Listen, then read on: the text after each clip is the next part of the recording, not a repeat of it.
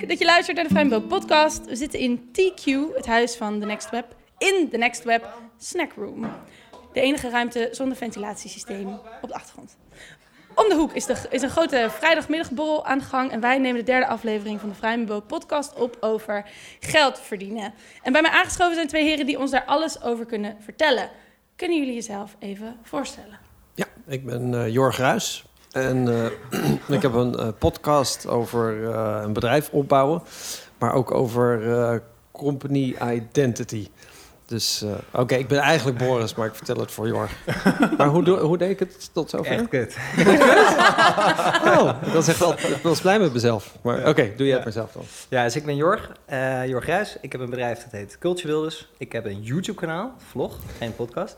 En het gaat niet over identity, maar over cultuur. Dus more of, je was ja. ergens in de buurt. Ik had 90% goed dan, Ja, toch? nou, score. yeah! Oké, okay, vertel jij maar over mij. Uh, dus naast mij zit Boris, Veldhuis van Zanten. Als je zo, zo, inschrijft bij het hotel, staat er uiteindelijk Boris van Zand. Dat gaat vaak mis. Um, Boris wilde op zijn dertiende miljonair worden. Eigenlijk nog iets eerder. Hij had dat visitekaartjes waarop stond uh, Boris Veldhuis van Zanten miljonair. Um, hij kan op een eenwieler rijden. Hij heeft hele mooie moderne kunst gemaakt. Wat allemaal bij hem thuis hangt. Very uh, verzekerd en al. En um, weet heel veel van startups. Heeft heel veel startups gestart. Aantal succesvol verkocht. En uh, doe ik het een beetje goed? Heel ik goed. heel lang. Ja. Ik ben echt een lofzang aan het doen. Dat klinkt Ja, heel ik goed. Hè? het Als echt heel iemand lief. iemand ik het dacht, over ik, jou ga zegt. niet uh, ingrijpen. Laat, Ja, blijf maar gewoon... precies. Ik kan hier nog een uur naar luisteren. Ja, precies. Al die eh, hobby's als toevoeging is ook echt... uh, Ja, is leuk. Ja. Ja. vond ik ook Die leuk. eenwieler, dat is de Ja. beste toevoeging. Ja. Ja? Oh, leuk. Ah, moderne Ja, kunst vond ik ook wel... uh, Ja. Ja. En Jorg en ik zijn al lang vrienden, zoals je wel merkt. Ja. Al heel lang vrienden. Oh, heel lang. Hele, Ja. hele goede vrienden. want je, je hebt ook bij uh, Next Web gewerkt, Ja. toch? Als CMO. Ja. Ja, dat was een zwarte bladzijde in onze vriendschap. Ja. Tweede vriendschap. Nee, niet. Nee, we, we vonden elkaar wel al aardig, denk ik. Daarvoor kenden we elkaar. Toen gingen we samenwerken. Toen werden we echt wel vrienden. Maar toen waren we ook collega's. En eigenlijk toen, toen die wegging, toen konden onze vriendschap zich volledig ontbloeien. Ja, Klinkt als een hadden we... relatie. Ja, dat, weet ik, maar dat maakt me niet uit. Maar dus, eh, toen, dus sindsdien zijn wij echt Ja. best, beste vrienden. Ja, zeker. Nou, dat is leuk. Tof. Dus echt, en ondernemers en beste vrienden Ja. bij ons aan tafel. Ja. Superleuk. Nice. Ehm, Ja. We gaan het dus vandaag eh, hebben over eh, geld verdienen. Heel simpel gezegd. Over sales. Over hoe je van één klant tien klanten maakt. En eh, wat je daarvoor nodig hebt, hoe creatief je daarvoor moet zijn. Ehm, en nou eh, had Anko een eh, leuk verhaal Ja. eh, gehoord. Weet jij, Boris, eh, ooit een keer naar een congres of een, iets bent geweest in New York... en dat, jullie, dat jij met je compagnon wilde opvallen... dat jullie een wit pak hadden aangetrokken waar iedereen op mocht schrijven? Dat klopt. Nou, Ja. dan ben ik heel benieuwd naar dat verhaal. Oké, dus we hadden een start-up en dat ging wel over web annotation. Dus dat je notes kan achterlaten op webpages. En toen werden we uitgenodigd op een soort openingsfeest in New York. Heel hip en chic, in een nachtclub ook. Maar wel voor technologie-startups. En toen zei ze, ja, wil je dan ook een eh, staattafel achterin? Dan kun je dan een laptop opzetten en dan kun je vertellen over je bedrijf. En toen zei oh, dat is wel interessant, wat kost dat? En toen zei ze, ja, dat is 15.000 dollar. En zeiden we, eh, nou, dan, dan komen we wel gewoon alleen. En toen zaten Patrick en ik samen een biertje te drinken. En toen dachten we, hoe gaan we nou opvallen daar? En toen zei ik, laten we in ieder geval allebei een pak aandoen. En zei, ja, maar dan val je nog niet, dan val je wel in New York al op. Maar oké, maar we wel dezelfde kleur. Dus, nou, laten we dan wit doen. En, en toen dacht weer iemand die zei van, oh, maar zullen we dan ook eh, goedkope pakken kopen? En dat mensen hun e-mailadres op ons pak mogen schrijven met een zwarte viltstift. En dan krijgen ze iets, dat verzinnen we dan later wel. En dat idee was zo geboren. Dus wij hadden witte pakken voor 40 euro de allergoedkoopste stinkende polyester pakken gekocht. Maar toen wel bij zo'n mannetje een beetje op maat laten maken weer. Dus het, was, ja, het ging, ging net. Ehm, en zwarte Bloedheet ons. aan het eind van de Ja, dat wel. Ja, nee, maar dat was dus ook... De, de- nou ja, dus we kwamen er binnen en het grappige was... Het was echt een nachtclub, dus best donker. En wij zagen vrij snel zagen we dat die start-ups... die stonden achter in de zaal. Allemaal zagrijnig achter hun tafeltje. Want ja, niemand... Weet je wel, als er een club, dan ga je naar de dansvloer bij de bar. Maar je gaat niet achterin bij een tafeltje je melden. En wij stonden op de dansvloer met onze, uiteindelijk onze jasjes boven onze hoofd, want het was een beetje warm. En ook gewoon in opperbeste stemming. Dus we dachten, ja, we hebben eigenlijk gewoon 15.000 euro uit te geven nu, want dat hebben we bespaard. Dus wie wilde nog champagne? En het grappige was dat eh, in het begin eh, waren er mensen die zeiden van... oh ja, ik wil dat ook wel. Nou, dan ga ik op, mijn ar- op je arm of zo... ga ik dan wel mijn e-mailadres schrijven. Maar hoe dronkener mensen werden... hoe meer natuurlijk die... die hè, dat ze dan zeiden... ja, ik ga ook mijn e-mailadres opschrijven. Buig maar even voorover. Dus van, Oké. Dus eh, uiteindelijk zaten op de meest intieme plekken... stonden er e-mailadressen... en hadden wij echt de avond van ons leven. Ja. En het hoogtepunt was dat er een vrouw... en die kenden wij ook, ik weet niet meer... Ik weet nu niet meer wie het was, maar dat was een vrouw in PR... waar iedereen een beetje tegenop keek. En die kwam op een gegeven moment naar Patrick toe en die zei... Who does your PR? Want dit maakt zoveel indruk.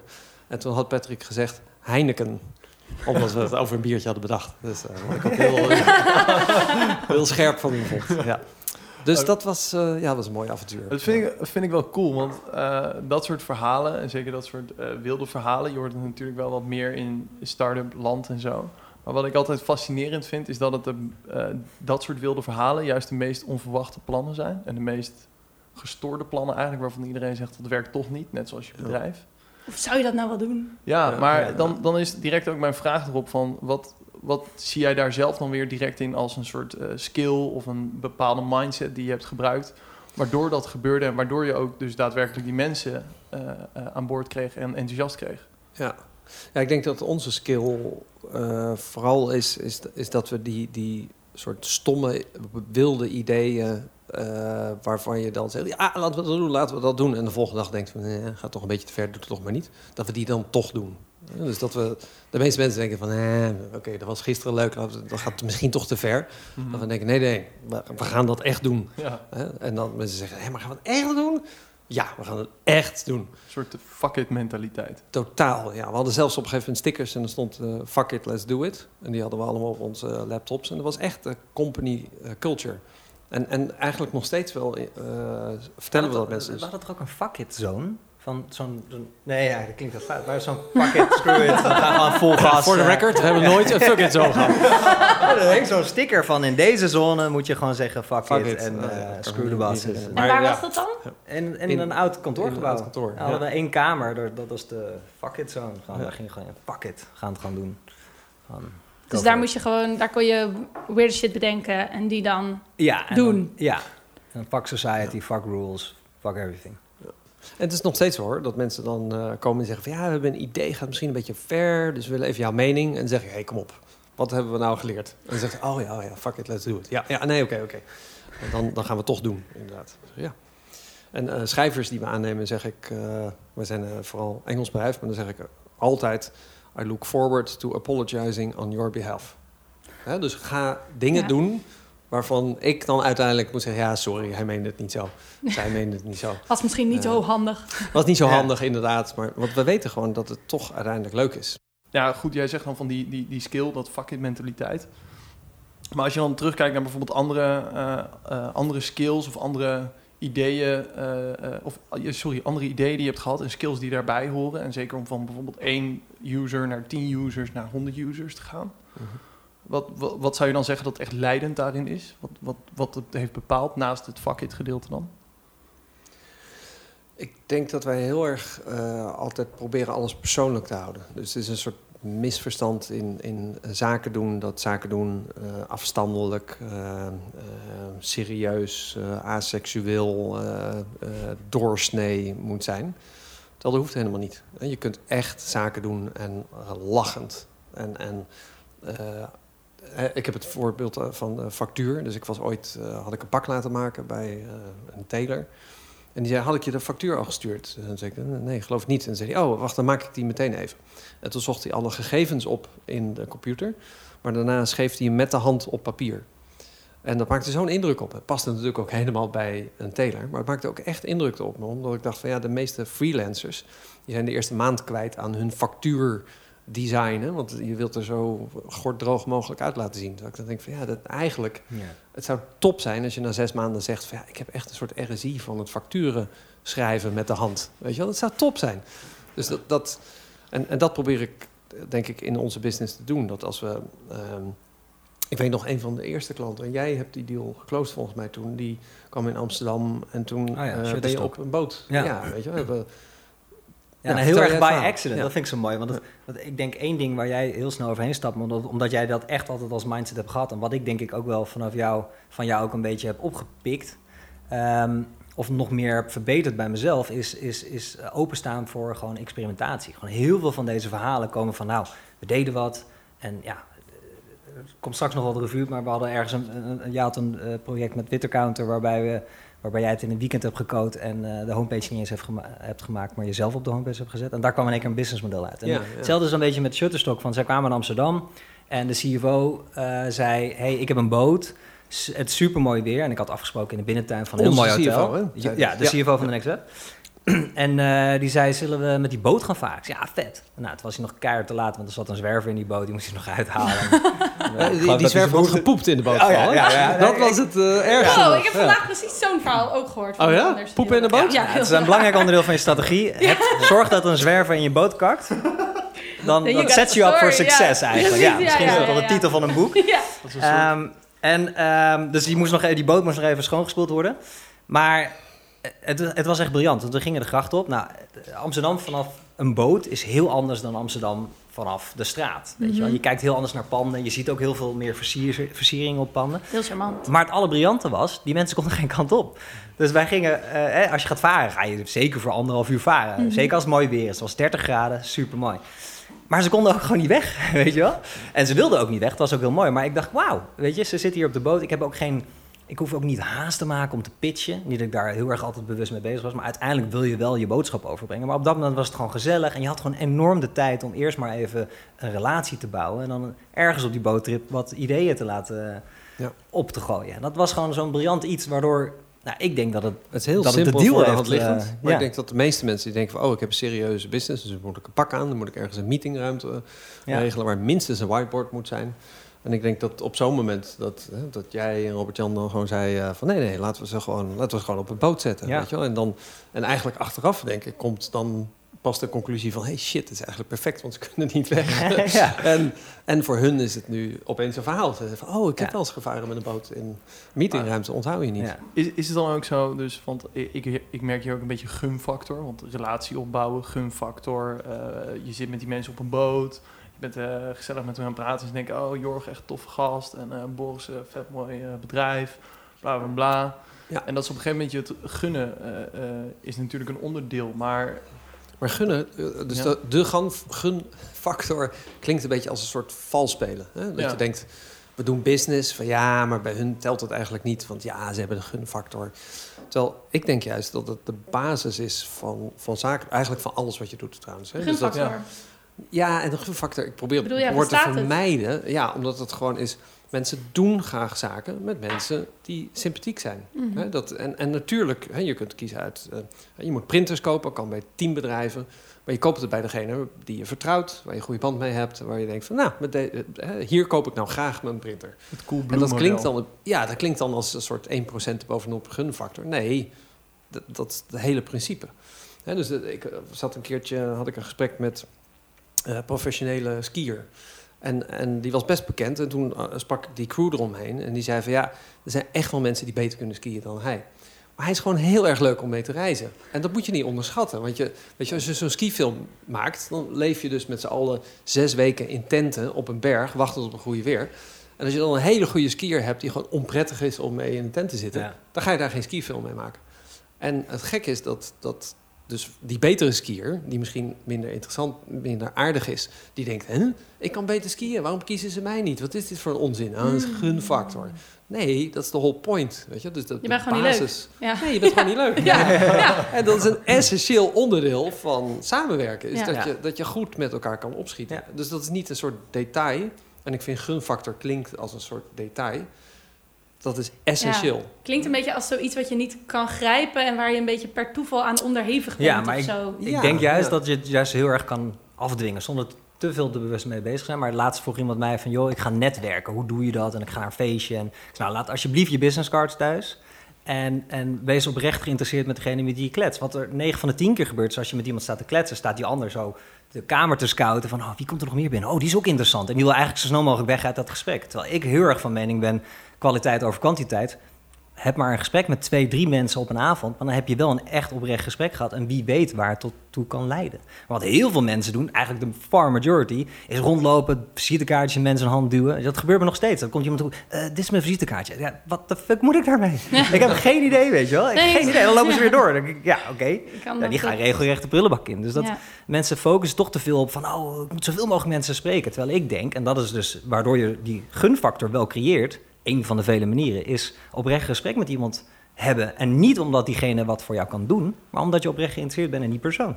Ja, want jij Ongeacht bent, functie. ja, want jij bent nog niet zo heel lang natuurlijk bezig met Culture Builders. Ja, iets meer dan een jaar Ja. nu, toch? Nee, iets langer dan een jaar, ja. Ja. Ja. Ehm, is dat ook een beetje hoe je het hebt ingestoken?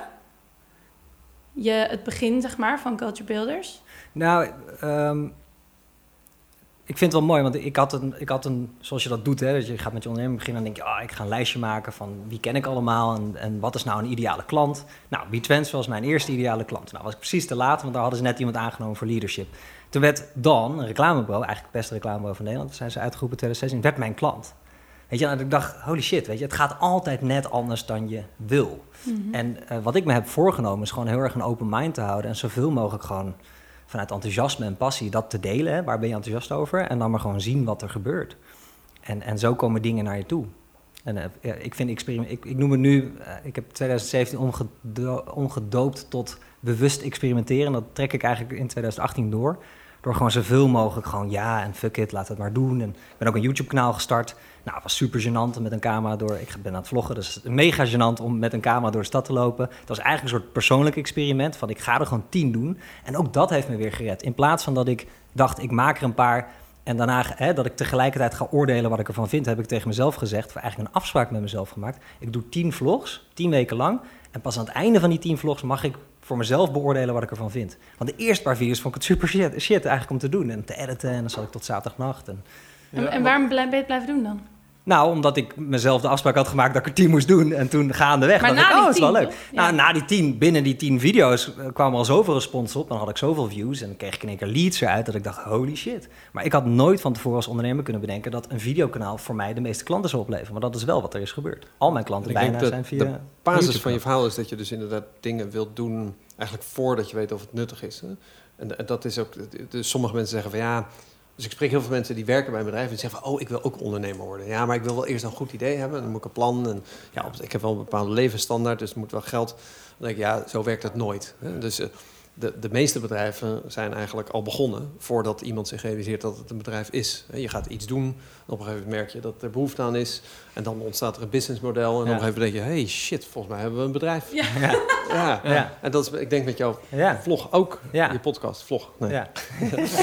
Dit is een podcast waar we in zitten. Ja. Er wordt zo nog gevlogd. Je Komt helemaal goed. podcast met beeld. Ja, ja, ja. ja. Dus eh, dat eh, leuke hobbyproject voor jou. Ja, nee, dat, dus dat, eh, hè, het begint gewoon omdat je het leuk vindt om te doen. En omdat je er een idee over hebt. En dan op een gegeven moment, daarna komen pas de leads. Mensen die beginnen met, oké, ik, eh, ik ga dit beginnen. Maar ja, ik moet natuurlijk wel heel veel geld verdienen. Dus dan, hoe, wat wordt... Ja, dan begin je er niet. Ja. Ja, Ja. Ik, ik merkte zelf precies hetzelfde met vrienden van mij, dus sterker nog met oud en nieuw. En eh, die twee die studeren eraf. En die, eh, we stonden buiten op een gegeven moment bij een vuurkorf met een biertje. En zegt er eentje tegen mij, ja, ja, ben je aan het afstuderen? Ja, ik denk dat ik ook wel wil gaan ondernemen. Ja, maar ik zit nog te wachten op echt een heel goed idee. Dan zei ik tegen hem, ja, maar Keep dreaming. Ja, Ja, gast, die gaat nooit voorbij dat- komen. Facebook is ook niet begonnen waar ze nu zijn, zeg maar. Nee. Dat is een illusie. Ja. Ja. En het is heel stom eigenlijk dat je dat zo doet. Ehm, hem heb ik er trouwens helaas niet in kunnen overtuigen dat hij het anders moest doen. Maar eh, ja, goed, ik weet ook niet of hij dit nu luistert. Dus eh, Oh jee. nou ja, straks. Ja. Maar eh, nee, wat, wat, wat ik wel interessant vind, en, eh, want ehm, wij gaan zelf, dat is ook de hele gedachte achter de podcast geweest, dat wij zelf ook eigenlijk door die hele hustle en hassle heen gaan. En ehm, wat jij op een gegeven moment, wat jij net stelde, Boris, met dat je, je komt er pas achter dat je een businessmodel hebt op het moment dat je in één keer beseft van hé, hey, oké, er komt geld binnen, we hebben een businessmodel. Ehm, ik heb het net iets anders meegemaakt afgelopen periode. Meer in de zin van, wij moesten op een gegeven moment een businessmodel hebben, maar we wisten nog niet wat ons businessmodel was. Eh, en dan moet je dus alle stekkers in elkaar gaan steken. Dan moet je creatief worden eh, met ideeën en ook met je dealmaking, omdat je die anderen dus niet kan gaan vertellen van, zo gaan we het doen. En dan zit die persoon tegenover je te wachten van, oké, hoe, hoe ga je het nu doen dan? Ehm, en wat ik daar heel interessant aan vond, is dat eigenlijk dus die hele deal is gebaseerd dus weer op gunfactor en op relatie. Maar ook op, ehm, in mijn geval was dat heel erg tenminste, heel erg op eh, eh, lef en ehm, gewoon een grote bek hebben eigenlijk. Ja. Ehm, hoe, hoe hebben jullie dat zelf ervaren in sowieso ook je pot of je, je vlog? Sorry, nou ga ik dat continueren. Super kut. Ik ben influencer. Ja, niet eens ja. social media, wat? Ja. Maar ehm, hoe, hoe heb jij dat zelf ervaren, Jorg, met de, met, met de vlog? En ook, ja, Boris, eh, ik ken daar meer verhalen van bij jou ook. Maar ik ben eigenlijk wel heel benieuwd naar bij jou, Jorg, hoe jij dat, vooral dat boldness, dat, dat, eh, dat lef hebben en het gewoon maar doen, grote bek opzetten, let's go.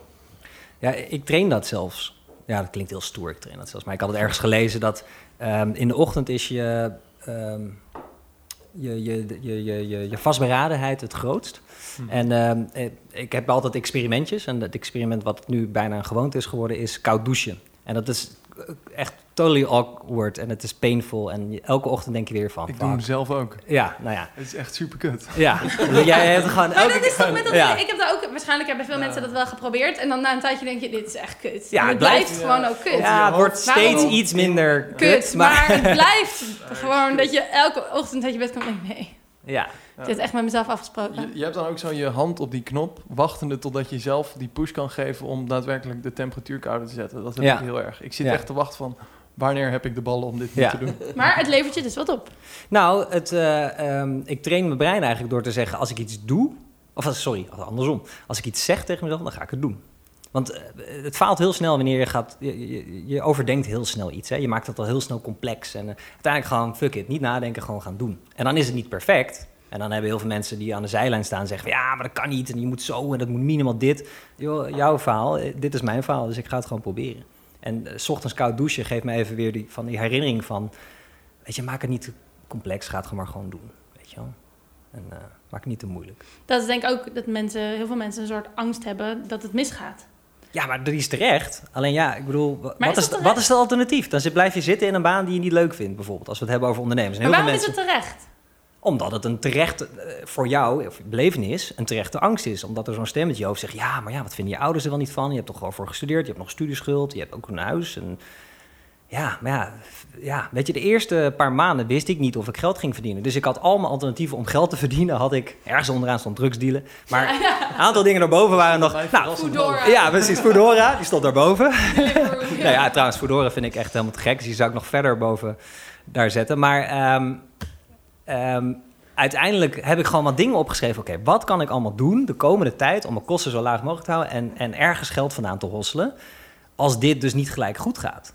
En dan maak je het voor jezelf ook weer een stuk makkelijker. En ook alles benaderen als een experiment. eh zorgt ervoor dat het niet gelijk hoeft te lukken. Want als je gaat ondernemen, dan denk je, oh, dit is het idee en dat moet lukken. Maar als je kijkt naar de meest succesvolle ondernemingen, begonnen ze bij één idee en dan is het uiteindelijk iets heel anders geworden. En je moet jezelf wel die ruimte gunnen. Ja, Om te groeien in iets wat je nog niet bent. Ja. En, ja. Ja, ik dacht ook al dat mensen echt een, een ijzersterk gevoel hadden wanneer ze begonnen met ondernemen. Dat ze zeiden van ja, dit is het idee. Maar dat, dat gaat nooit zo voorbij komen. Je hebt is- gewoon een idee en je gaat het gewoon doen. En dan denk je, denk, je, oh, werkt toch niet. En Maar, eh, eh, hoe lang heb ik nog om dit uit te vogelen? Anders moet ik iets anders doen. Heb je dan ook het idee, want ehm, eh, wat, wat ik heel erg merk ook bij veel ondernemers en wat geslaagdere ondernemers, is dat ze eigenlijk, zeker in de beginfase, zichzelf helemaal niet zo serieus namen. Dat ze eigenlijk dachten van ja, weet je, wat fuck doe ik nou? Wie ben ik? Hm. Dus eh, ik probeer het maar en dan zal het wel. Heb je, heb je het idee, het idee dat dat mee, bij kan dragen aan die fuck it mentaliteit en aan het lef hebben en aan het durven iets te doen? Dat je jezelf uiteindelijk niet zo serieus neemt? Nou, ik denk dat je zelf wel serieus moet nemen wat, wat je te bieden hebt qua kwaliteiten. Ja, Dus je kan echt wel wat. En, je Ja, nee. denkt, en daar ga je in beginnen. Maar aan de andere kant eh, denk ik dat het fijn is als je jezelf gewoon steeds zo'n student mentality van... eh, nou, ik ga stage lopen, dit is mijn eerste dag stage. Nou, dan Ja. doe je gewoon wijs je best. ja. En, dan, en dan luister je en dan probeer je gewoon te lezen en dan probeer je gewoon te leren. het moment dat je jezelf als expert bijvoorbeeld neerzet, denk ik dat je verloren bent. ja. ja. Ja, maar dan sluit je jezelf af en dan weet je alles. Dat, Ja. ja. Ja, dat, ja. Het zijn allemaal one-liners, hè, die komen al in allerlei boeken naar voren. Maar ik, vind, ik ben het daar heilig van over. Ja, precies. Even, even laten. Wat zei Tim Ferriss ook weer? Ja, nee, maar het, het is niet voor niks dat het one-liners zijn, dat het clichés bijna zijn. Is omdat er gewoon zoveel waarheid in zit. Ja, zeker. Dat en je zei net van dat heel veel eh, ondernemers dan begonnen met iets en uiteindelijk werd het iets heel anders. Je bent nu iets meer dan een jaar bezig met Culture Builders. Is dit iets heel anders dan wat je had bedacht in eerste instantie? Nou, de manier waarop wel. Want ik heb twee keer cultuur gebouwd bij bedrijven waar ik in zat. En dan is het een stuk makkelijker. Dan luisteren mensen wat meer naar je. En nu kom je als Ja, mannetje. Ik loop ook graag in pak. Dus dan kom ik even binnenlopen in mijn pak. Kom ik even iedereen vertellen wat ze moeten gaan doen. Hmm. Nou, daar zit niemand op te wachten. Iedereen heeft zo'n teringlange to-do-list. Kom ik even vertellen wat ze moeten gaan doen. Maar ja, ze Dus dan moet je het wel anders aanpakken. Ze vragen je wel, dus je, je komt daar niet om dat ze allemaal niet op je zitten te wachten. Ja, de directeur vraagt mij. Maar alle mensen die in teams werken, die denken... Ja, dude... eh, Ja. Hè, dus je, je moet wel creatief zijn in van hoe ga je het dan doen. En dat is waar ik heel veel in heb geleerd. Dus ik had een idee, ik denk dat het zo lukt. Nou, gedeeltelijk was het waar. En ik kwam er één keer achter dat, dat dat ook een groot gedeelte gewoon niet klopte of niet effectief genoeg was. En dan ga je het veranderen. Ja, precies. En hoe is dat bij eh, The Next Web? Want dat is natuurlijk begonnen als een soort project om je eigen start-up te pitchen. Ja. En dat is nu eh, eh, niet alleen een fysieke plek waarvan we nu in de fantastische, nu al legendarische snack room zitten. maar ehm, ook, eh, ook allerlei andere ja, spin-offs. Dat Ja. heeft zich nogal vers wijd verspreid. Ja, nee, maar ik denk ook dat de Next Web is een goed voorbeeld. En, en er zijn honderden voorbeelden, maar goed, de Next Web is zo'n voorbeeld. Hè. Dus we hadden een start-up. En eigenlijk om die start-up te promoten, dachten we, we organiseren een conferentie. Die conferentie ging eigenlijk heel erg goed. Daar verdienden we wat geld. Of niet bij de eerste, wel bij de tweede. Maar in ieder geval, dat was een succes. En daar groeide de blog uit. En uit de blog groeide weer wat en weer wat. En, en het duurde eigenlijk een tijdje voordat we ons realiseerden... hé, hey, wacht eens even, dit is gewoon een bedrijf. En dat viel me ook op in jouw verhaal, Jorg. Dat eh, als je, kijk, als je gaat vissen omdat je een grote vis wil vangen... of als je eh, gaat schilderen omdat je, een groot, omdat je een perfect schilderij wil schilderen... dat is eigenlijk, dat is setting up for failure. Dus dan, want dan zijn de verwachtingen te hoog. Eh, terwijl 99% van, van de tijd van vissen ben je aan het vissen. Niet speciaal iets aan het vangen. Hè? Nee. Dus, dus je moet dat vissen vind je leuk, moet je leuk vinden. Je moet het schilderen moet je leuk vinden. En dan is dat eindproduct, de grote vis... of de exit van je bedrijf, of een grote klant... of een mooie schilderij, dat is meer een soort eindproduct. Ehm, maar aangezien de meeste tijd je bezig zal zijn met gewoon ja, werken hè, aan iets, moet je dat echt leuk vinden. En dat is wat me wel opvalt. Dat, eh, de- ja, ik kom ook wel mensen tegen, en dat zijn een soort goudzoekers die denken: Oh, ik moet ook een go- goed idee bedenken. En dan ga ik daar ri- rijk van worden. Ik van ja. Vooral dat punt dat ik een, je moet een goed idee bedenken. Ja, dat, dat is echt een soort pressure. Ik heb, hier, ja. ik heb hier een soort live voorbeeld van. Ik heb ooit serieus het slechtste idee ooit aan jou gepitcht om in te investeren. En toen heb jij tegen mij gezegd, je moet het even lekker zelf bouwen. Dat stond in de Ja. e-mail. Ik had... Ik had ja, Stond dat letterlijk zo? Of Ja, was, ja. dit, was dit jouw summary? zit. Ja, ja, zeg oké, maar, wacht, mag ik Ja. die e-mail opzoeken? Want Tuurlijk, ik- ja. En dan ondertussen... nee, ja, serieus, laten we het dan gewoon live... eh, Ja, maar- zeker. Ehm, daarvoor, ik ga het ondertussen opzoeken, maar ik had nog Leuk. wel een vraag. Jij had een, ehm, eh, eh, ik, ik ken een anekdote van een lezing van jou, waar je op een gegeven moment zei ehm, dat jullie eh, sponsors zochten voor het eerste eh, event wat jullie deden. En dat is op een hele interessante manier gegaan. ja. Ja. dat was ook niet. Ja. Ja, het verhaal was, eh, wij gingen die conferentie organiseren. Ik was wel eens op een conferentie geweest, Patrick, mijn co-founder, nog, nog nooit. Maar we dachten, wij organiseren een conferentie. Hij was nog nooit op een conferentie geweest. Nee, whatsoever. Nee, Oh, oké. whatsoever.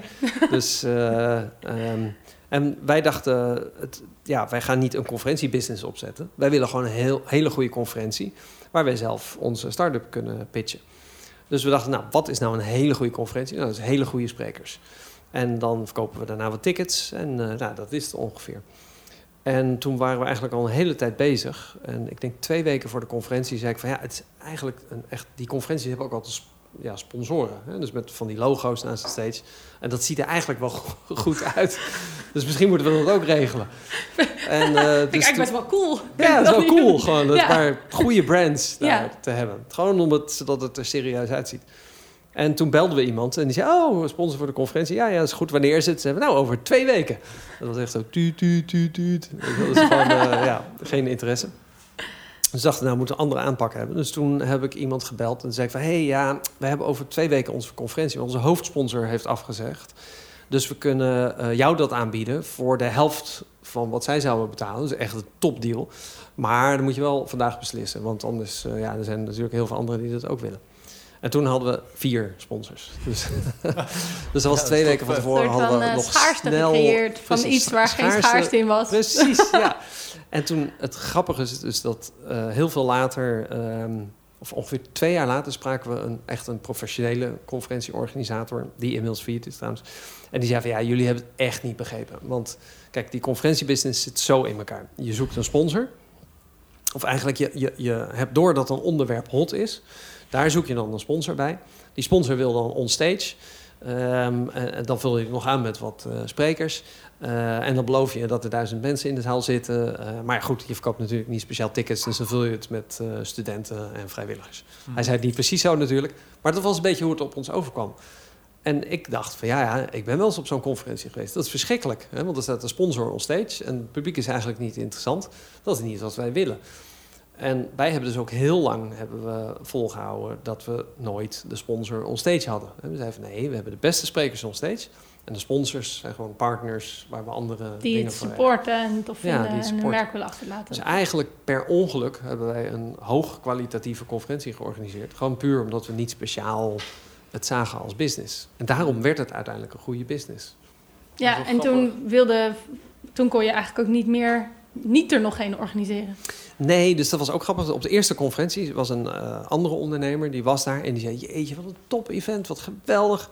Dan zei ik, ja, ik, ik denk dat we volgend jaar gewoon weer eentje moeten doen. Want het is echt heel leuk. Ja, gaat wel goed. Ja, en toen zei hij, natuurlijk doe je er volgend jaar weer een. Niemand doet maar één conferentie. Je conferentie is altijd een investering in de volgende conferentie. Dus toen liep ik naar Patrick toe en toen zei ik... het lijkt erop dat wij in de conferentiebusiness zitten nu. dus, eh, dat was een soort een van de eye-openers. De eerste conferentie waar hij ooit was, had hij Ja. ook nog Dat zelf en georganiseerd. meteen conferentie Zat hij in die business? Heb je de mail gevonden? Ja, ik heb hem gevonden. Sterker nog, ik heb nog een andere mooie eh, noot erbij. Ik heb negen concepten gemaakt voordat ik hem überhaupt naar jou heb gemaild. Eh, en eh, het is een idee waarbij het eh, zegt eigenlijk, het, is een AI, het heet Click Dating. Het was een dating app op basis van een AI. Waarbij we je eh, al je social media... Mensen, let op trouwens, hè, dit is echt een goud business idee. Als je, als, je, als je nog geen idee hebt, moet je dit nu, nu gaan doen. Ja, ja neem deze. Ja. Gouden ei, ja, precies. Maar eh, nee, eigenlijk was het een, eh, een, een dating app waarbij je op basis van AI je al je social media kanalen connecten. Want eigenlijk kennen wij onszelf veel slechter dan dat we de- denken. En ons social media kanaal kent ons heel goed, omdat wij een bepaald gedrag vertonen. En we hadden dan het idee, we stoppen al die data in een, eh, in een bot. En die gaat er dan patronen in herkennen. En op basis van die patronen gaan we jou matchen aan iemand die diezelfde patronen heeft. Eh, nou goed, dat was dan het idee. En ik had jou dan een e-mail gestuurd. En ik zal even eh, het, alleen het antwoord eh, Ja, goed idee. Even kijken hoor, waar die, waar die staat. Ah, hier. Eh, ja. Hey Anko, bedankt voor je mail en pitch. Ik investeer zelf niet, maar heb wel informatie waar je iets mee zou kunnen wellicht. In mijn ervaring is het inderdaad enorm lastig om geld op te halen voor dit soort plannen. Zoveel hangt af van de implementatie en een goede app bouwen is echt verdomd lastig. Mijn advies zou zijn om de funding te vergeten en eh, zelf die app te bouwen. Kost je, ook, kost je ook een paar maanden, maar dat zal sneller en toch makkelijker zijn dan een concept gefund krijgen. Zo is Instagram trouwens ook begonnen. Goed, Boris Veldhuizen van Zanten. Send from my iPad. Zo, kijk. Kijk, dat is eh, waardevol advies. En, Ja. eh, maar wat ik hier heel grappig aan vind, is eigenlijk dat ik in mijn eigen eh, ondernemerscarrière, in alle wilde, domme plannen die ik heb gehad, eh, en ook ideeën van hoe dingen moesten, want ik zag alles natuurlijk. Ik, ik ben zelf opgegroeid in een generatie waarbij alles echt helemaal kapot werd gefund, tot aan echt de, het bot toe, alles werd gefund. Ehm, dus voor mij was het heel logisch om funding op te halen. En ik belandde alleen maar in start-ups die miljoenen ophaalden. En ik was er aan het werk en ik dacht, oh my god, ik moet ook miljoenen ophalen. Ja. Ehm, maar wat ik hier heel grappig aan vind, zeker ook lessen die ik eh, zelf ehm, afgelopen tijd heb geleerd eh, en ook al langer aan het leren ben, zijn eigenlijk van eh, die fuck it mentaliteit weer om daarop terug te komen. Fuck it, je moet het gewoon doen. En je moet ook niet zo goed beseffen dat je het aan het doen bent. Je moet eigenlijk gewoon iets aan het doen zijn. En denk je van, ah, dit is, dit is grappig. Daar gaat een fles tonic. je moet alles beschrijven wat er gebeurt. Ja, hè? nee, die wijs en kornbrand is eh, een goed spul. Maar eigenlijk, om Maar- het eventjes kort samen te vatten, waar we nu zeg maar zo'n beetje zijn, is eigenlijk dus dat je vooral eh, niet moet nadenken. Eh, niet zo heel Oh. veel plan moet hebben. een beetje moet denken, fuck it, ik doe het wel gewoon. Dat is de Plannen conclusie waarvan als je s ochtends opstaat en denkt, nou dat is echt te, te debiel, maar dat dan dus wel gewoon doen. Maar je, hebt denk ik ook wel gewoon een best wel een, een aantal concrete skills nodig. Ja, tuurlijk. Ja. Dus al deze dingen werken alleen maar als je ook echt kwaliteit biedt. Dat is echt wel waar. hè? Ja, Dus, dus, toch? dus gunfactor, ik hou niet van het woord, maar goed, daar kom je niet. Die pakkenmaker moet wel goede pakken maken. En wij moeten goede producten leveren. Ja, en je moet ook wel echt aardig zijn. Ja, maar wat ik meer zeg is perfect is niet goed genoeg.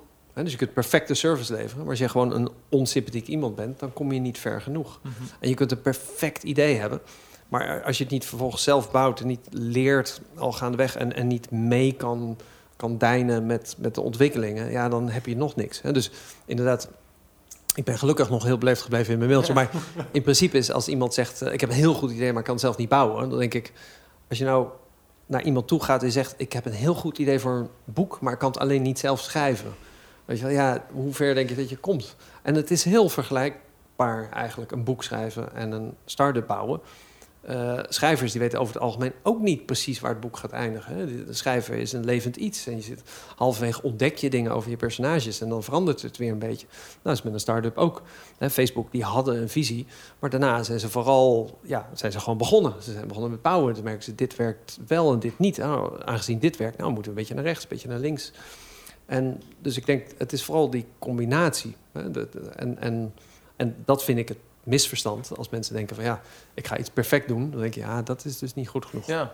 Wat, je hier wel heel erg eh, in merkt, en in jullie verhalen heel erg merkt, en wat ik heel erg tof vind, eh, ehm, is eigenlijk, jullie zeggen van wij, wij doen maar wat. Ehm, terwijl je op de achtergrond dus heel erg houdt dat je inderdaad eigenlijk wel heel erg kwaliteit aan het bieden bent. Ja, ik zou dus het, eigenlijk dat wel is ook niet de definitie toevoegt. zoals ik het zou zeggen. Ik, kijk, ehm, het is niet zo dat Jorg en ik maar wat doen. Maar ik denk wel dat we soms ideeën hebben waar andere mensen van zouden zeggen: Nou, dat is te gek, dat gaat te ver, dat is te weird. En dat wij dan daar soort niet door gehinderd worden. Hè? Dat we denken: Nee, maar dat is juist goed. Hè? Dus als niemand anders het doet, dan moeten wij het misschien juist doen. Hè? Ja. Als het te ver gaat, waarom dan? Eh, Kan dit niet eigenlijk gewoon? Ehm, ik denk op onze conferenties eh, is dat een, eh, een voorbeeld. Hè? Dus wij we hebben een conferentie en alles gaat goed. Maar bij conferenties, wat, wat eh, bepaalt voor mensen of het een goede conferentie is of niet, is of de broodjes lekker zijn. Met andere woorden, als gewoon alles perfect is, maar het broodje is vies, dan denk je, eh, stom event. Het is heel zuur, maar dat, dat is gewoon zo. Ja, het is wel echt Dus- gewerkt. Ja, zo werkt Ja. het. Dus, dus een perfecte conferentie is gewoon ja, niet goed genoeg. Dus wat wij doen is, we proberen altijd een beetje een soort weirde, onverwachte dingen te doen. Waardoor mensen denken van, wow, dit is echt heel anders dan ik had verwacht. En wat Ja. voor dingen zijn dat dan? Ja, dus één ding wat we al jaren doen is ehm, in de pauzes laten we vrijwilligers rondlopen over de conferentie en, en de swag ophalen. Hè? Dus die, die eh, stressballen en t-shirts en stickers en dat soort dingen. En dan na de pauze lopen Patrick en ik onstage en dan gooien we die in het publiek. Maar wat we in het publiek gooien is soms ook gewoon eh, biertjes of eh, een vissenkom of iets, weet je wel, iets, iets wat je normaal niet zou gooien. En er was één keer, en dat is jaren geleden, maar dat eh, hadden we ook een hele krat sinaasappels hadden we ergens gestolen. En Patrick die gooit zo'n sinaasappel echt op zijn allerhard helemaal achter in de zaal. Dat ik ook echt dacht van, oh mijn god, weet je wel, dit zou zo mis kunnen gaan. Maar niemand begon te huilen, dus het, het leek wel goed te gaan. En toen later kwam iemand naar ons toe en die zei... dat moet je echt nooit meer doen. En wij zeiden van, nee, maar dat ging toch goed? En ze zei, nee, nee, nee, maar ik zat eh, op mijn laptop te werken... naast een journalist van Reuters. En er was een vrouw en die zat heel hard te typen en niet op te letten. En die sinaasappel die kwam recht op haar gezicht af. En ik wist hem nog net te vangen vlak voor haar gezicht. Holy shit. En anders had hij haar echt volgeraakt. Oh, maar dat had Dus- echt gefilmd moeten worden, want hoe cool is dat? Het komt eraan en het komt zo, bam! Ja, en dan dat heeft- was het. Ja, ja hij deed het wel voor cool. echt Ja. dat je dacht van oké, eh, dodge that one. Maar, maar goed, dus, eh, kijk, wat je moet accepteren is dat, dat je dus af en toe ook even Ja. wat schade Ja. aanricht en dat je even En moet backtracken. Maar Ja, Hoe hard Patrick kan gooien trouwens. ja, ja dat kan wel goed gooien. Dat Ja, moet wel Patrick, ver zijn eh, geweest. heeft wel, de- Patrick heeft wel meer skills. Hij kan ook. Ja, niet alleen hard gooien, maar... ja, ja, want hij heeft ook wel eens bijvoorbeeld eh, een spreker uitgedaagd om wie het snelst een biertje kon leegdrinken. Ja. Echt? Ja, en, en Patrick die, die kan zo'n trucje dat je gewoon een biertje opent en in je keel zet en dat hij zo blub, en dan is hij echt gewoon in anderhalve seconde is poef, biertje weg. Dus die spreker stond daar een beetje zo klok, klok, klok, Dat een keel opengooien Ja, keel oh. Ja, hij kan dat gewoon. Dat is Dus, gewoon even een eh, marketingmomentje voor goed, Patrick zelf. ja, en Ja. kijk, het zure is, het is, dit is moeilijk uit te leggen over het algemeen aan professionals. Hè, want die denken van, ja, maar dat gaat het toch niet om. Je denkt van, ja, daar gaat het dus precies om. Hè? Dus wat kun je doen bovenop perfectie? Wat, wat, Maar kan je dan ook niet beter bijna een business beginnen in iets wat je, eh, waar je niet, eh, zeg maar, niet thuis in bent, waar je geen professional in bent? nou, Omdat kijk, je wil is? wel die kwaliteit kunnen leveren. Maar het Ja. kan wel helpen om een outsider te zijn, omdat je dan niet bewust bent van de regels. Dus Ja. ik, ik denk inderdaad dat toen Patrick en ik onze eerste conferentie eh, organiseerden, hadden we geen idee hoe dat moest. Maar dat maakte ook dat we een vrij origineel format hadden. Want ja, we waren niet gelimiteerd door kennis. ja. Dus eh, Hij had sterker nog, nog nooit een conferentie gezien. Ja. Dus Da- dan eh, Kennis nog ervaring. Ja, kennis precies. nog ervaring, Ja. ja. En dan kun je origineel denken. Gewoon denken van, Ja. nou, ik ga dit gewoon opnieuw bouwen. En niks houdt mij tegen. Mhm. Waarom was de iPhone zo goed? Omdat het niet een telefoonbedrijf was wat al 15 jaar historie had. Maar ze konden gewoon helemaal opnieuw beginnen. Hè, En dat denken, wat wil sterk. je als je een telefoon... Ja, precies. Ja. Ja, wel interessant inderdaad. Ik vind het toch wel fascinerend de hele tijd dat... eh, ik hoor tenminste eh, heel vaak eh, lef, durven, doen, gaan, wel nadenken, inderdaad toch. Dus niet... Ja, ik Eh, wil maar- zeker niet de indruk maken Nee. dat wij niet nadenken. Nee, precies. Nee, ja, dat is, is, ik, vind het, ik vind het vaak ook van, het zijn ook gewoon, je probeert dingen uit. Mhm. En ergens stek je wel ook voor jezelf een streep waar je denkt van, nou oké, of we gaan hier te ver, of dit duurt te lang. Voornamelijk Mhm. duurt te lang. Ik, bedoel, ik denk van, oké, ik ga dit uitproberen. En net als met dat YouTube-kanaal. Van, ik ga tien Ja. weken doen en dan pas ga ik evalueren. Dan geef ik mezelf gewoon de ruimte om dit te ontdekken. Mhm. En dat zorgt ervoor dat je, dat je denkt, oh ja, dit kan wel wat zijn. Of je kan op dat moment baan, nou, is hem toch niet. Ja, Dus nou ja, het, is wel, het is wel een soort van gecontroleerd experimenteren, als je het Ja. zo noemen. Maar Mhm. jij, jij zegt, want je hebt er echt een studie van gemaakt. En je hebt er zelfs een heel filmpje aan die, die eh, eh, het ja zeggen gededicate. Of say yes, of wat was het, fuck it. Daar heb je vrij, vrij snel al een filmpje over gemaakt. Over dat je model bent geweest, allemaal dat soort dingen. Oh ja, ja hoe ja zeggen mij eh, allemaal dingen heeft opgeleverd. En, en eigenlijk is dat in essentie gewoon wat je nu, nu eh, beschrijft. Ja zeggen en experimenteren. En Ja. dingen durven te doen en die Ja. stap zetten. Ja. En, want als jij er naar kijkt, zeg maar, als je er theoretisch gewijs naar kijkt. In de zin van, je hebt er veel onderzoek naar gedaan, je hebt het vaak gedaan. Wat, wat heeft jou naast het koud douchen bijvoorbeeld er echt in gepusht? Dat je het steeds meer ging doen en steeds beter ook ging doen? Nou, dat je mooie dingen ziet terugkomen. Dat je gewoon, ja... Dat, dat- ik zat net te denken aan de Next Web Conference... van wat voor gekke dingen er allemaal zijn gebeurd. We hebben ook een keer een koel gehad met een soort spel... wat in boerendorpen wordt gespeeld, wat heet Scheidje Rijk. Er wordt dan voetbal te rijden. Ja, ik kom ook uit een boerendorp, dus ik, ik kende dit spel ook toevallig. Ehm, we hadden een arbiter in zo'n zo'n mooi soort, soort FIFA-outfit. En we hadden een groene grasmat. Die hadden we opgedeeld in kleine vakjes. Ja. En dit doen ze dus ook in dorpen... waarbij ze gewoon een voetbalveld opdelen in, in vakken. Mhm. En dan kun je gokken waar die koe uiteindelijk gaat kakken. En dan kun je een prijs winnen. Schijt je rijk. Wat hadden we dus ook op de Next Web Conference. En het vette was dat de founder van Evernote een, een talk aan het geven was. En dat die boer met die koe een stukje ging lopen door de hal heen. Kijk, als je dit van tevoren bedenkt, dan, dan, dan sneuvelt Ja. dit. Want dan zeg je, Ja, maar wat ja. vindt de hoofdsponsor hiervan? En dan Ja. is het klaar. Ja, maar het- maar het wij zeiden zo van, ja, Het mooie was dat die Evernote-kerel die zei van... Kijk, er zijn drie dingen die zijn belangrijk. En toen zei hij one. En toen deed die, die boer... die- Nee. ja, ja. En iedereen moest lachen en toen zei hij... En two. dat is gewoon echt classic. echt heel grappig Ja. gedaan, ja. En dat is Oh, wel shit. inderdaad Ja. iets waarvan... Ja, misschien dan een professionele organisatie zou zeggen van... Ja, maar wat dan als die koe broedt tijdens Ja. de spreek? Ja. Dat kan toch niet? Terwijl we dachten van nee, dat wordt hilarisch. En het was ook... eh, Ja, het was hilarisch. Maar Ja. jullie, jullie hadden die koe wel van tevoren bedacht, maar dat verder niet gezegd. Nee, we hadden niet bedacht Nee, dat hij een rondje ging lopen. Dat de boer zei van ik ga een rondje lopen. En dat iemand tegen hem zei, nou loop maar door de, door de hal met alle mensen die daar staan. Ja. Normaal ga je dan even ergens naar buiten of zo. Weet je, ga je op een graf Ja, in Amsterdam is dat ook een beetje... Ja, is een beetje lastig. Dus hij Ja, moest wel door een hal. Hij moest wel door de gang, Ja, ja. hij moest wel door de hal heen. Holy shit. Dat is wel... eh, ik vind dat wel bizarre Ja. verhalen. Ja. Die, eh, Ja. Maar ja, aan de andere kant... eh, eh, jij... eh, ehm, of ja, jullie doen dit natuurlijk ook al heel erg lang. Eh, in de zin van dit soort wildere plannen die andere mensen niet willen uitvoeren, die jullie wel willen uitvoeren. Dat doen jullie al behoorlijk lang. Want je hebt zelfs iets verkocht aan KPN volgens mij. Mhm. Eh, en ook heel snel. Eh, en allemaal dus best wel eh, dingen die veel mensen heel prestigieus en heel mooi vinden.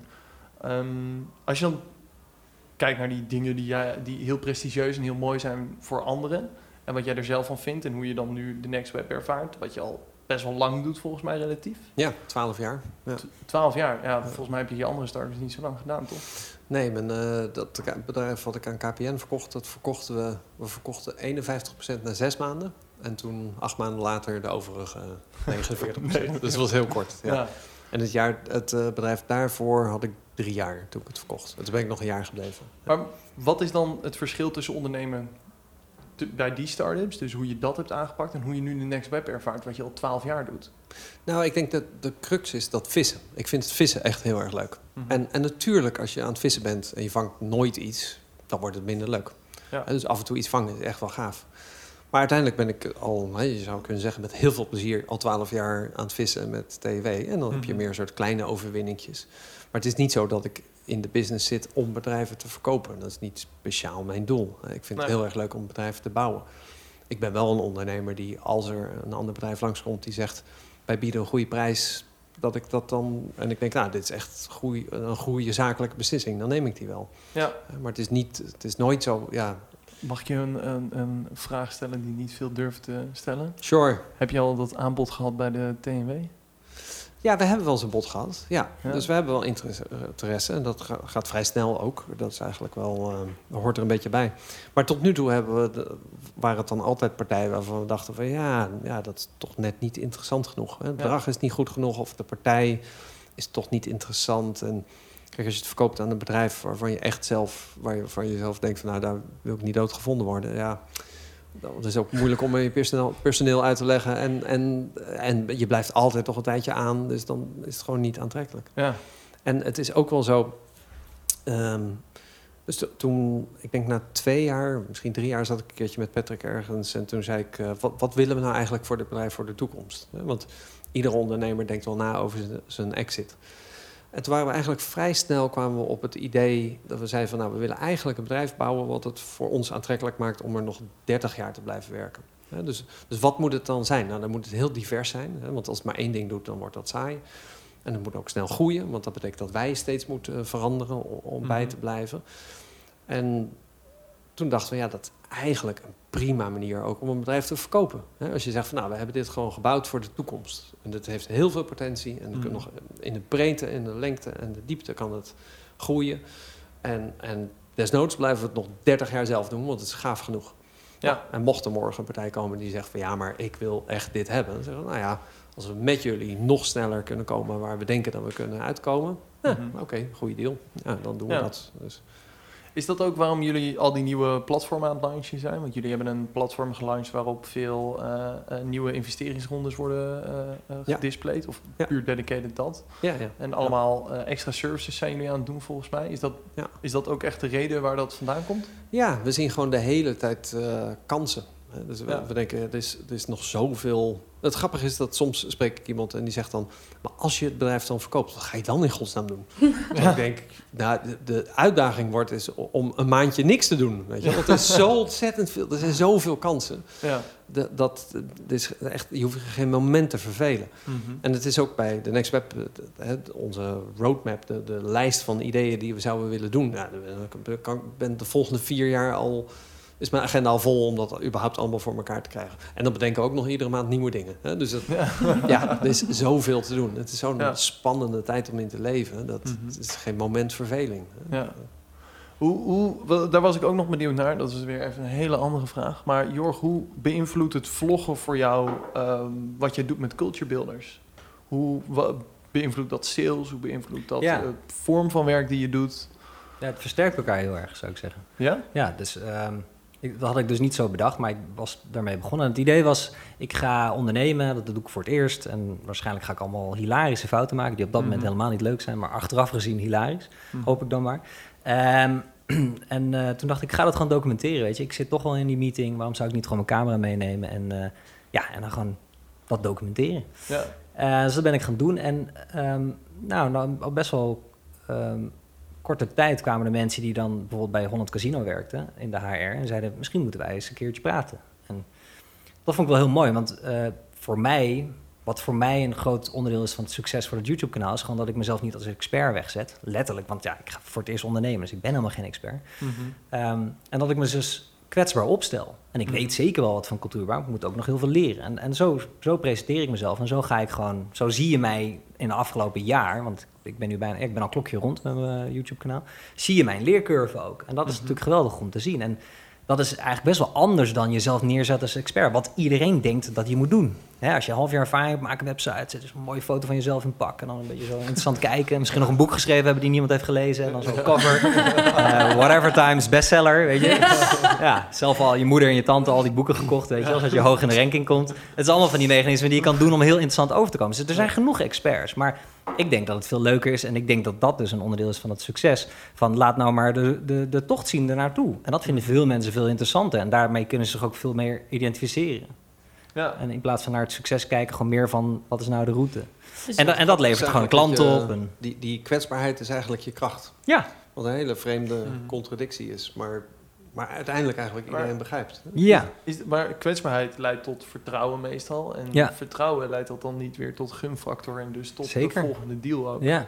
Ja, als, je, als je kijkt, als we het even hebben over cultuur bijvoorbeeld, binnen teams. De, de, als je cultuur, eh, cultuur zijn heel veel dingen hè, in een bedrijf. Dat is een Mhm. heel bollig begrip en het, het zijn duizenden en één dingen. Maar als je het helemaal plat slaat, gaat het eigenlijk over, met z'n allen werk je aan een, zoals het Engels mooi zeggen, overarching purpose. Mhm. En we moeten vertrouwen hebben om daar te komen. Want Mhm. ook alle, alle beste, eh, best presterende teams op aarde eh, beginnen bij vertrouwen. En je zei het echt perfect.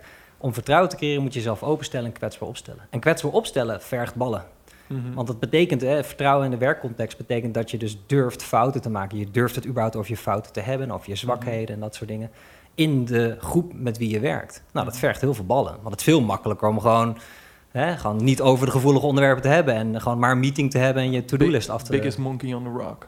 Dat is het eh, makkelijkere idee van dit hele verhaal. Oh, dan ga ik dit in het vervolg in mijn presentatie. Ga ik gewoon zo'n aap op mijn rot steken. Ja.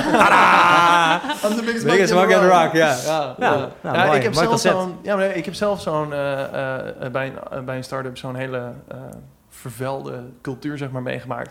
Waar iedereen de biggest monkey on the rock wil worden. En dan krijgen dus zo'n eilandjescultuur dat ze allemaal een eigen eiland proberen te, of hun eigen rock proberen te creëren. Die Ja. ze uiteindelijk ook niet omhoog krijgen. Nee. En dat alles net niet een rock wordt. Ja. En dan zitten ze er dus niet voor het vissen. Ja, Nee, nee. Precies. Nee, zo Meer komt En als je er dus Ja, niet zit alles voor weer. het vissen, Full circle. dan gaat het dus gewoon Ja. Het zijn allemaal hele kapot. cryptische metaforen. Ja. Maar eigenlijk is jouw YouTube-kanaal dus een manier, een hele, in eerste instantie, hele ongemakkelijke manier geweest om je eigen sales te doen. Ja, maar zo was het dus niet bedacht. Dat was nee, het dat bedacht was niet het idee. Ik zal heel eerlijk zijn, het was eigenlijk een persoonlijk experiment, omdat ik me wel eens druk maak wat andere mensen van mij denken. En toen dacht ik, oké, wat is een manier om daarvan af te komen? En dat is dus met een vlogcamera door de binnenstad van Amsterdam te lopen. Want dan kijken allemaal onbekende mensen naar je. Ja. Nou, daar moet je helemaal niks aan aantrekken en toch doe je dat. Want je denkt, ja, gênant. De eerste keer dat ik ging vloggen stond ik voor de hokste en dan deed ik mijn camera zo omhoog. En toen dacht ik, oh kut, komt een fietser aan. Nou, even wachten. Ja. Oh, Oké, oh, daar komt een voetganger. Nou, even wachten. En dan dacht ik, ja, fuck, ik sta in het midden van Amsterdam. Dit gaat wel even duren. Ja. Dus misschien moet ik maar gewoon beginnen.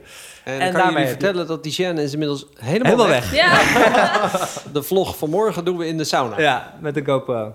Ja, Nee, ja. ja dat, dat bedacht Dat is ik geen net. grap. Ja. En we hebben een, ja, nee, we hebben een omgedoopt. Ik, ik heb net ook de naam bedacht, Sauna Sessions. Dat klinkt dan Oh, heel professioneel. Dat Ja, sauna sessions. En dan moeten we, moeten we iets, een of ander onderwerp, vast over ondernemen gaan of over cultuur of over tech, moeten we zo snel mogelijk over het voetlicht brengen, want daarna beslaat de camera. Dus we hebben waarschijnlijk 60 seconden om, wat is het concept? Dan heb je niet heel lang inderdaad. Die, ja, nee. En dat ga je dan, dat, het idee is om dat te herhalen. Weet ik niet. Ik even kijken hoe de eerste keer gaat. Nee, dat is het. Is ja, een- dat zie ik dan wel Misschien weer. is het de Sauna Nee, maar Sessions het- aflevering 1. Het, mo- het mooie is, je bedenkt iets, dan zit het ergens waarschijnlijk in een vlog, als die überhaupt de vlog haalt.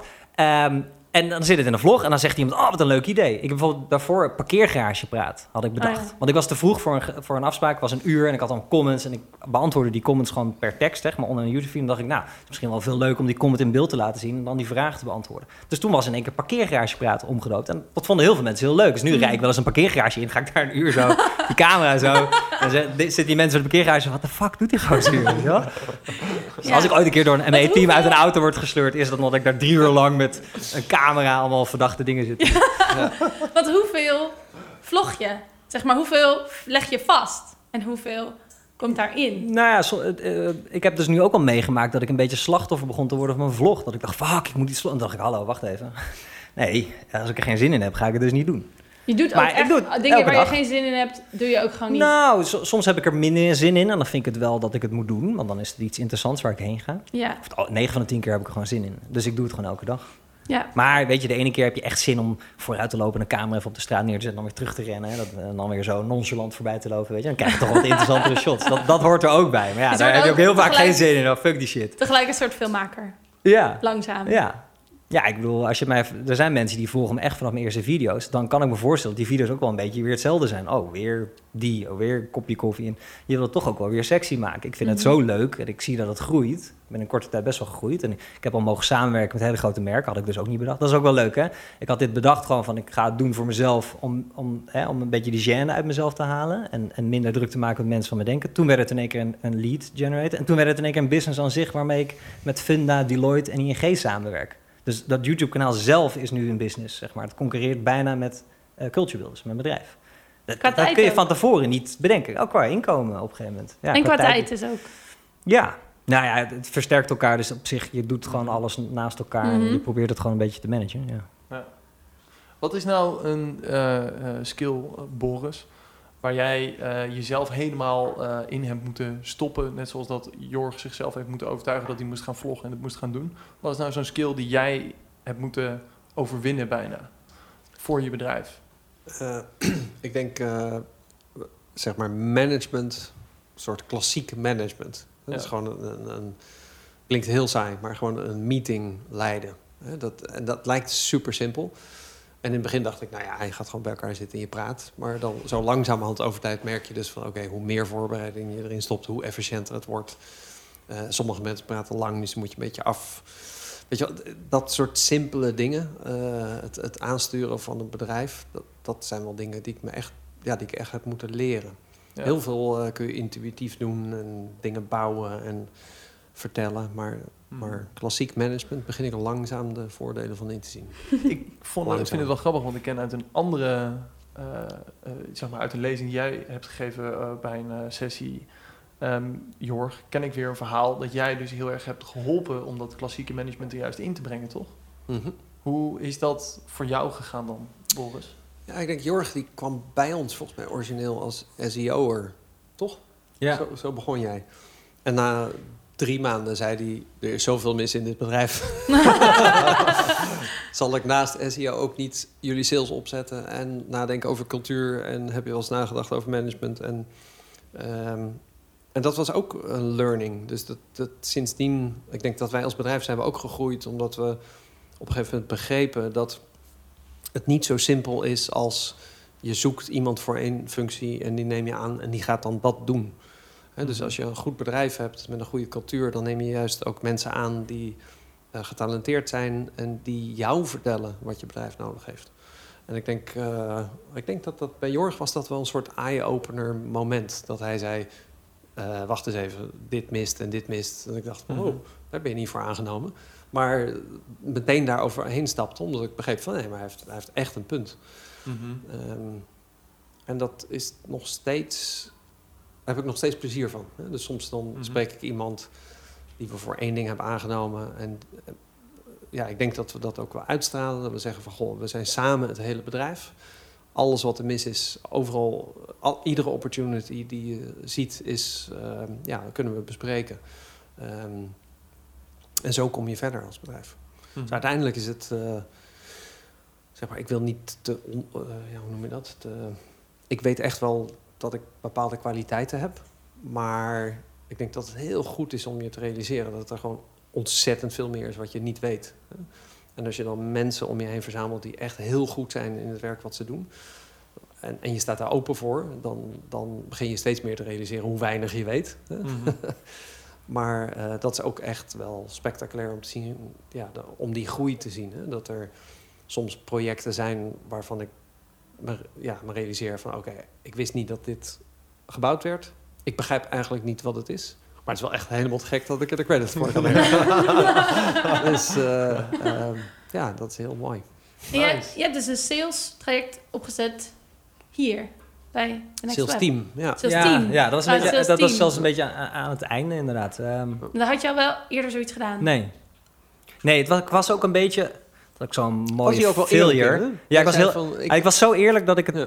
we hadden een sales agency in. de- kan ik dit verhaal? Kan ik verhaal wel. Kan ik? Ja, alles tuurlijk. vertellen, ja. Ehm, nee, die luistert toch niet mee. Die spreekt geen Nederlands, dus dat scheelt. Ik had een eh, mail gestuurd ehm, naar Boris en Patrick, dacht ik. Maar ik had zo'n classic reply all.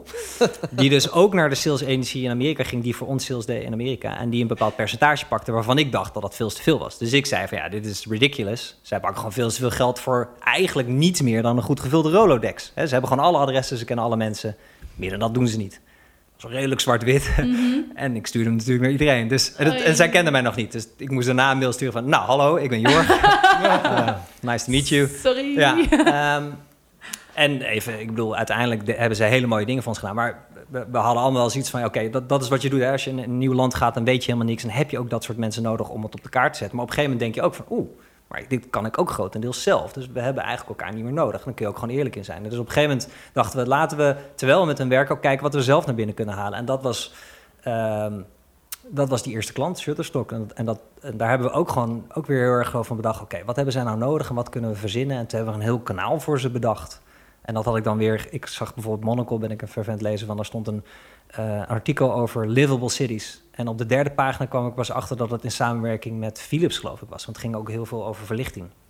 En dacht ik, holy shit, wat een vette content. En pas op de derde pagina kom ik erachter dat dit artikel niet had bestaan als Philips dit er niet voor had Dat je betaald. eigenlijk een advertentie aan het Ik was een lezen advertentie aan het lezen. En dit is wat, Ja. wat wij altijd voor ogen hebben gehad, ook met de Next Web. Van als je iets doet met een merk, dan moet het waarde bieden. En niet zo van mede mogelijk gemaakt door Philips. Weet je, Nee. nobody gives a shit. Maar als doordat eh Shutterstock ons geld geeft, waardoor we een editor kunnen aannemen die het alleen maar over creativiteit heeft, want dat is wat, wat uiteindelijk heb verkocht, de Creativity Channel.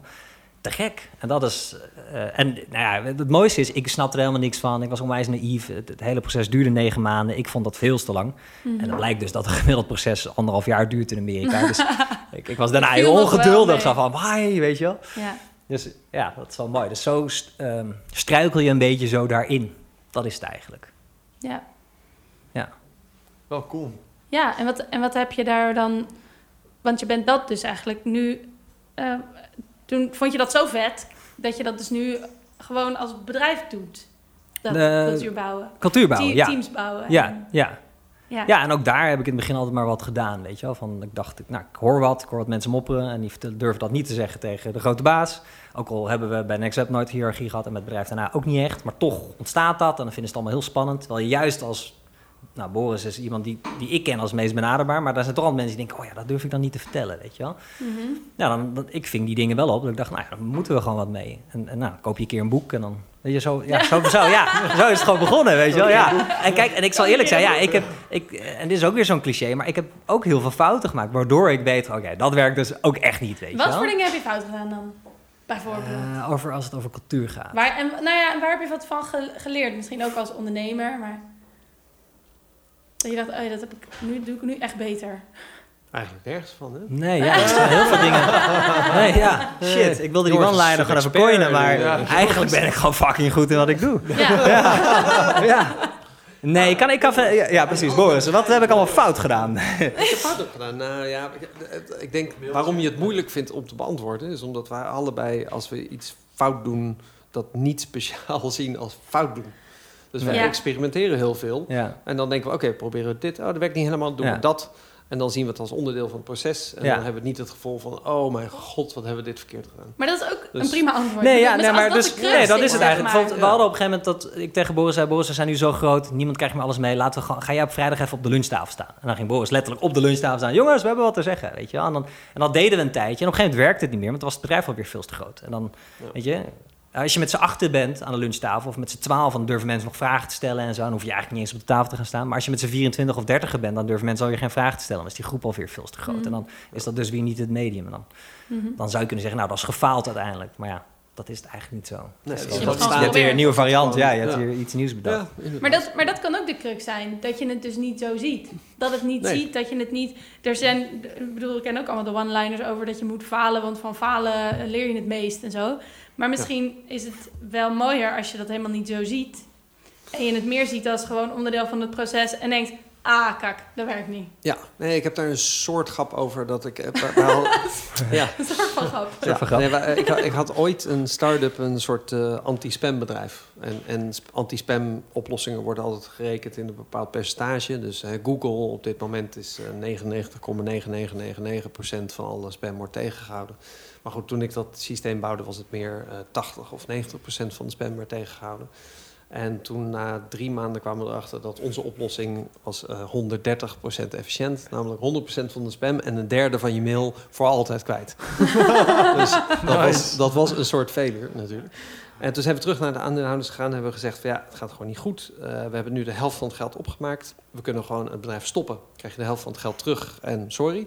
Eh, of we kunnen het nog een jaar proberen en dan is je geld echt op. Maar ja, om heel eerlijk te zijn, ja, eh, we fucked up.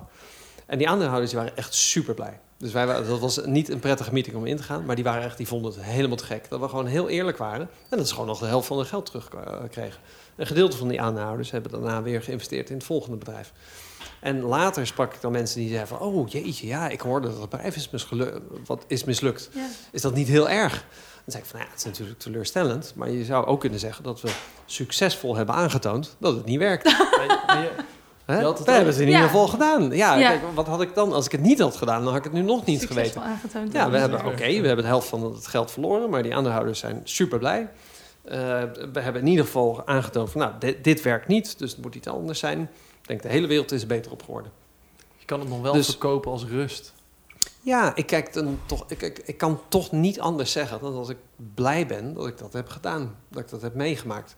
En het is echt niet zo dat je fouten moet maken om ervan te leren. Maar ik denk ondernemers, en ik denk Jorg ook, en daarom worstelt hij met die vraag, is dat wij zijn gewoon de hele tijd dingen aan het doen.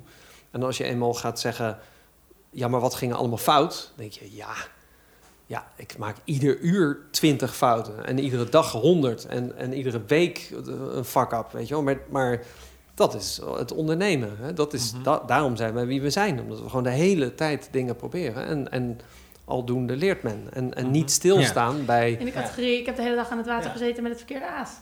Nou, bijvoorbeeld. Ja, Ja. inderdaad. En dan kun je zeggen, heb je lekker gevist? Ja, ik heb heerlijk gevist. Maar ik had wel een verkeerde aas bij Ja. me. Maar morgen, morgen, Morgen een goede aas. Ja. Ja. en dan eh, ga je weer vrolijk eh, er weer tegenaan. En dan kun je zeggen, ja, heb je een slechte week gehad? Nee, ik heb heerlijk gevist. Ging er wat mis? Ja, natuurlijk. De hele tijd. Ja. Maar goed, ja, hoe- weet je wel, who's keeping count? Daar hebben we helemaal geen Ja. tijd voor. Dat is, toch? Ja. We Ja, staan er niet bij stil. Dat Ja. is niet...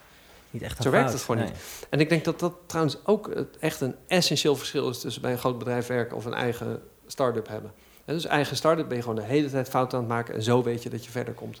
In een groot bedrijf probeer je zo min mogelijk fouten te maken, want je weet dat je zo verder komt. Ja. En dat is precies even in een nutshell het verschil waarom kleine bedrijven makkelijker kunnen innoveren dan grote bedrijven. Ja. want als je nieuwe dingen wil proberen, dan moet je bereid zijn om de hele tijd dat er dingen misgaat. Want dat is Ja, maar imperfecte dingen onderdeel. bouwen. Imperfecte dingen maken. Ja. Je creëert iets wat eigenlijk best wel kut is. En dan Ja. kom je erachter dat het kut is. En dan denk je, oh, maar dat kan ook anders. En dan Ja. maak je het anders. Ja. Dan denk je, oh, maar deze is eigenlijk ook nog best wel kut. Maar laten we het dan weer nog weer anders doen. Ja, in Amerika zo- zeggen ze: if you're not embarrassed by the first version of your product, you've launched too late. Dus je moet gewoon Ja. je moet iets bouwen en je, en je bent Ja. nog lang niet tevreden, maar het moet gewoon al live. Want, Ja. want pas als je live bent en mensen zeggen: dit is stom, dit werkt niet, dit moet beter, Ja. Ja, dan kun je pas de volgende Ja. stap zetten. ja heel erg die lean Dus- start-up gedachte. Ja, Ja.